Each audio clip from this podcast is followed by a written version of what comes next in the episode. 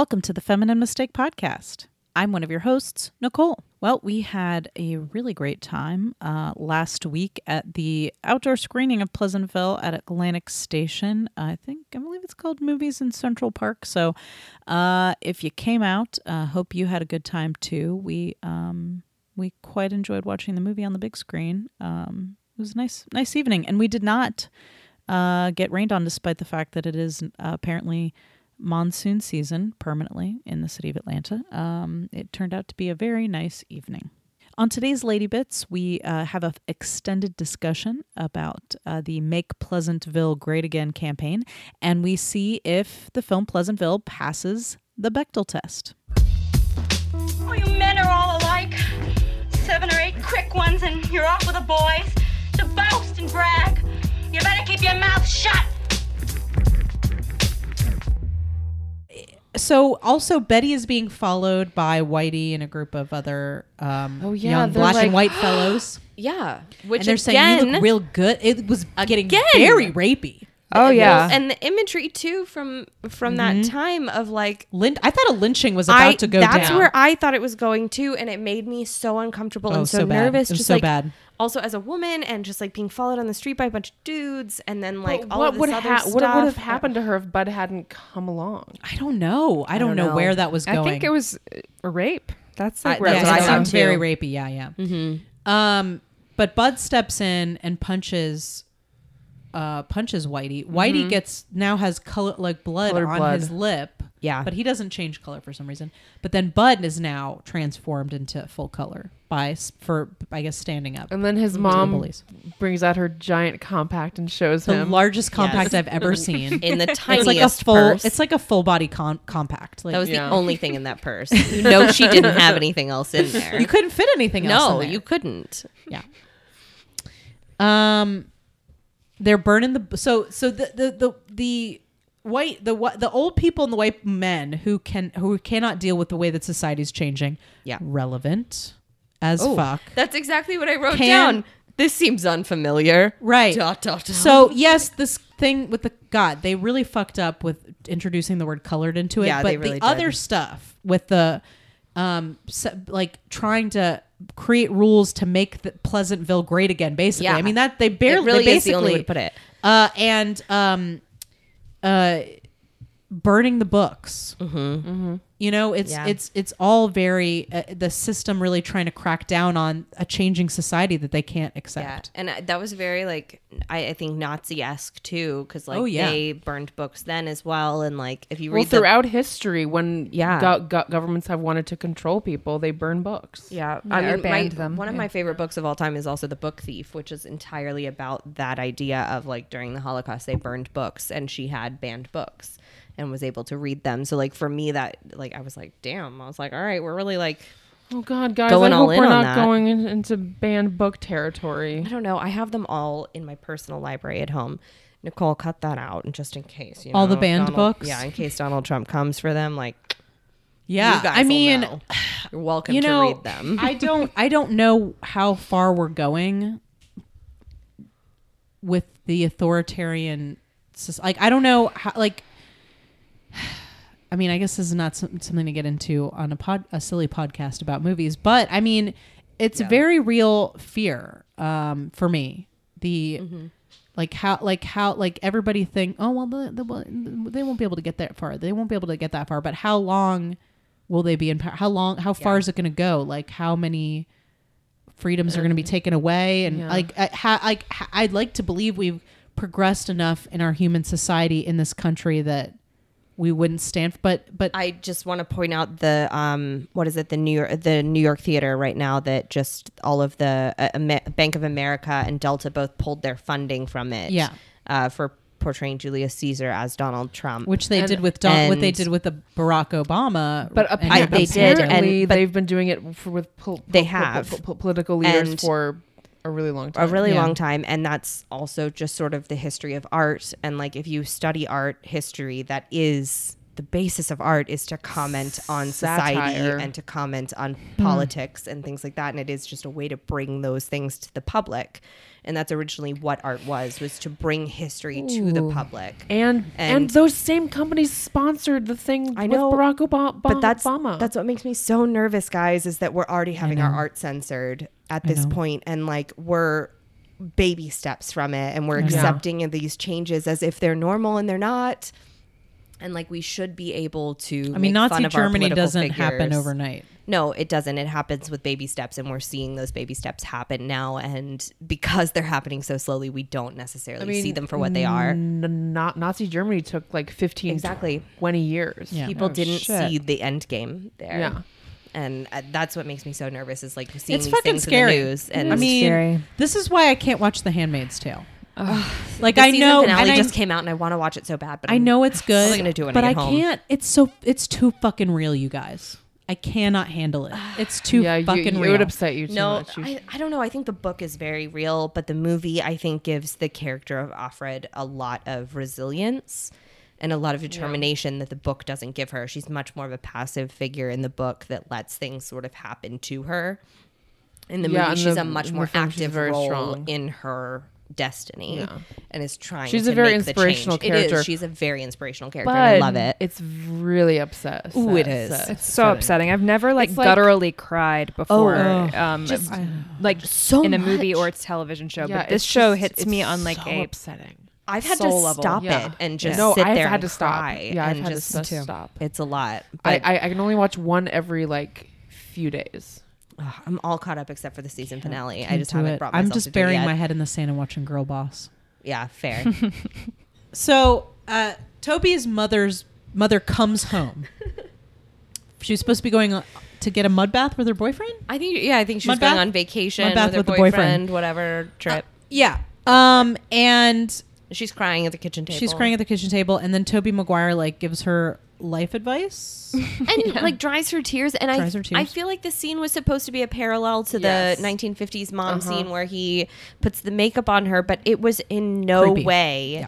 moving to me No. like No. the makeup scene was so moving and like so powerful and then this scene was just sort of like why the Yeah. fuck are you doing that yeah, like, he's giving her life advice, and she's like, "How did you get so smart?" And it's like, oh, And it's like, this fuck you. fucking- Oh, what? God. god damn it like i don't know it just it, the I And then the know fucking movie just like ends. this. And then it just ends, and I was like, I think I just did LSD. I need to go to sleep, sleep this off. Hopefully, I'll be better in the morning. Why? I don't know why he And- goes back. I don't know what the purpose of that was. Um, yeah, I don't know. fuck that ending. in yeah, the movie ends there, right? Yeah. Mhm. Just ends. Tanner's like, I fell asleep for the last. I blocked it out. I just stopped taking notes. Like after Yeah. the rape, almost rape scene, I was like, you were like, I'm just gonna watch the rest you're not taking any more notes. Okay, I only took three Your- pages of your notes on this. movie. It was uh, Your move. yeah, that th- after the courtroom, it just it did it fell to pieces for Yeah. me. Yeah. Mm-hmm. it did for sure. I remember when I was a kid, like, of course, when you're a kid, you think that everything that happens is supposed to happen because adults know what they're do- do- doing. So you assume when you see movies, they don't make mistakes. Like they're just, mm-hmm. it's how it's supposed to be. But like as an adult, I'm like, wow, this, like this ending really. I just I feel like I've watched so many movies recently that it's one of those ones where you watch it and you're like, oh, this was an elevator pitch gone wrong. Like they know? just did not know what Like, they painted yes. themselves into a they, corner. They were like, not I have this to idea to kids. They get sucked into a TV show in the 1950s. It's really cool. They introduce sex and liberation to the town. And they were like, cool, let's make that into a movie, Gary Ross. And then when he got down to writing it, was like, fuck, I'm at 50 pages. Okay, gotta wrap this, this, up. What if what if Reese? I'm sorry, I'm still on Reese Witherspoon and how they Please, ruined their go char- her. She- character. they just ruined her. What what if what about her and her brother having like forming a real relationship? Right? Why Yeah. How about they that? bond? How Why about couldn't it be about that? that? The sibling relationship that And they go through this traumatic Learning to experience together. understand and respect each other. Yeah.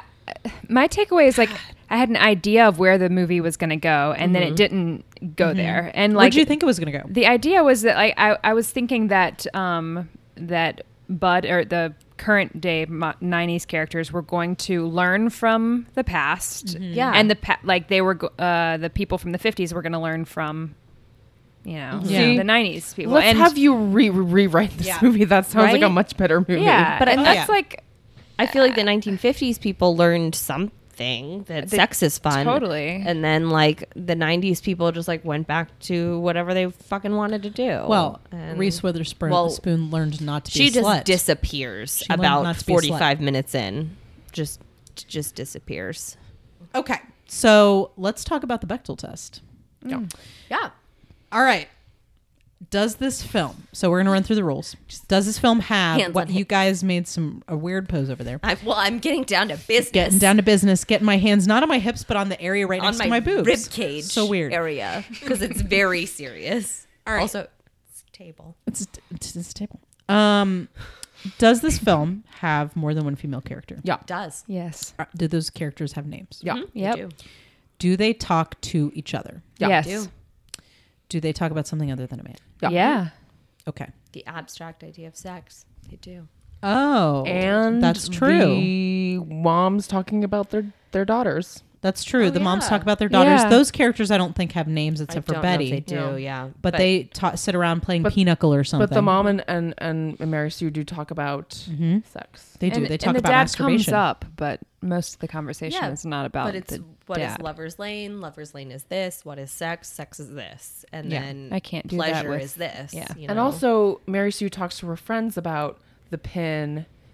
And yeah. But that Going ha- to that's, Lovers I think Lane. the pin has to do with a man. it though. is about a man okay, yeah, she's being pinned by a man that's true. yeah, pinned, pinned real hard. Mm-hmm. Um, yeah, That's the only scene I can think of. yeah. That's the only thing. Yeah. I can, it you know I, I would say it I think it passes. Oh, yeah. Um, I in a way they are you know le- I think the ma- now that I think about it I feel like the well yeah no the master the masturbation I think is the best. yeah i I feel like a best lot of these movies are like, we're gonna pass it. Let's just do it as like squeak by. I don't think this was a thing back then, I so I don't think that they had that in mind at all, No. and which is kind of refreshing, But it just honestly, feels that because way. I mean, like you've talked about like the people that you've met before out in public who are like, I want my film to pass the Bechdel test. What do the ladies People talk about? lit- literally say to us Yeah. this, this And- like they'll hear us ta- having a meeting yeah, about critical crop top and then one of us will go to the bathroom and somebody will be like i'm a screenwriter or like a man i'm a screenwriter and um, i really want my film to pass the bechdel test and like he's asking us because we're women i guess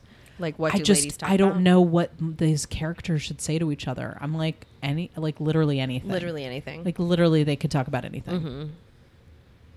It's so weird. It's yeah. it's like I why just don't want you an I office have so an- we stop having those conversations with people? I know, right? Um, ma- if you're out there, male screenwriters listening, um, here's how you solve that problem. Try writing the scene like it's two men. And then change the names And to then Betty change- and Anne. Yep. hmm And it's Yep. that's it. It'll work just fine. As long as they're not talking about how they own penises, Mm-hmm. you're good. Yep. Own Good go. penises. Yeah. They own them in a vault. I I own a couple. Keep them in jars on my desk. Okay, that's so creepy. Okay, inspiration Um, for my writing. shall we, they just sit? You just have them lined up. Yeah, like Stephen King, how he has the heart of a little boy in a jar on his desk. Have you ever heard that? It's one of his most famous quotes. Is they were Okay. like, "How do you how do you write the way you do?" And he was like, "You know, I have the heart of a little boy in a jar on my desk." Oh my god! And like, I adore him. I adore great. him I so love much. Stephen King. God, I He's so adore him. smart. Seen him at a diner before. Was way too scared to talk to him. Just looked at him for a while and was like, because he's probably You real know that creepy. Mar- Mar- Mar- Mar- Marianne Geyer's husband was his yeah, book cover designer. Mm-hmm. for a while? Really? Yeah. yeah. huh. He lives in Maine, and that's very why I've interesting seen him man. when we were summering in Maine as children. That's right. Where you eat all the lobster. Summering we in haven't Maine. talked about lobster He in a actually while. he well he lives near where our lake house is. So there's like one diner in town that does breakfast, and so I have seen him there because he just comes in because it's breakfast. it's Maine. It's Maine. There's It's one thing. place to eat. And they have smiley face fries that they serve with everything, and it's awesome. They also give out Oh. two dollar bills as change because it's Maine, and they're amazing. So and you can Maine still sounds like get a $2 weird bills there. place. Guys, two dollar bills are so cool, and they still have them in the fucking register that they give out at this certain place I'm talking Maine about. sounds a little like it's called Melby's. It's in Waterford, Maine. Smiley Lovely. face fries. Smiley face fries. They also have, I think they have ostrich on the menu, like an ostrich burger. Really weird shit. Mm, No. Ostriches And they are majestic also creatures. I don't sell want any to do uh, with that. bait that you need for catching your fish. So you can go in there, rent yourself a v- VHS, get your night crawlers for your fishing needs, get some smiley face fries, say hello to Stephen King, grab a $2 bill as your change on the way out, head back on into town, catch your fish.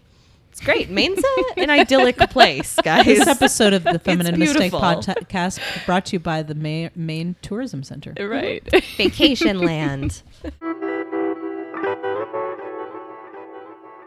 Well, that's going to wrap it up for today's Lady Bits. Be on the lookout for special guest Tyner Rushing. She's going to be on a couple of TV shows this fall. So uh, watch out for her on uh, the Amazon series, uh, Tig Notaro's One Mississippi. That's the second season. So look out for her on that, as well as The Inspectors on CBS.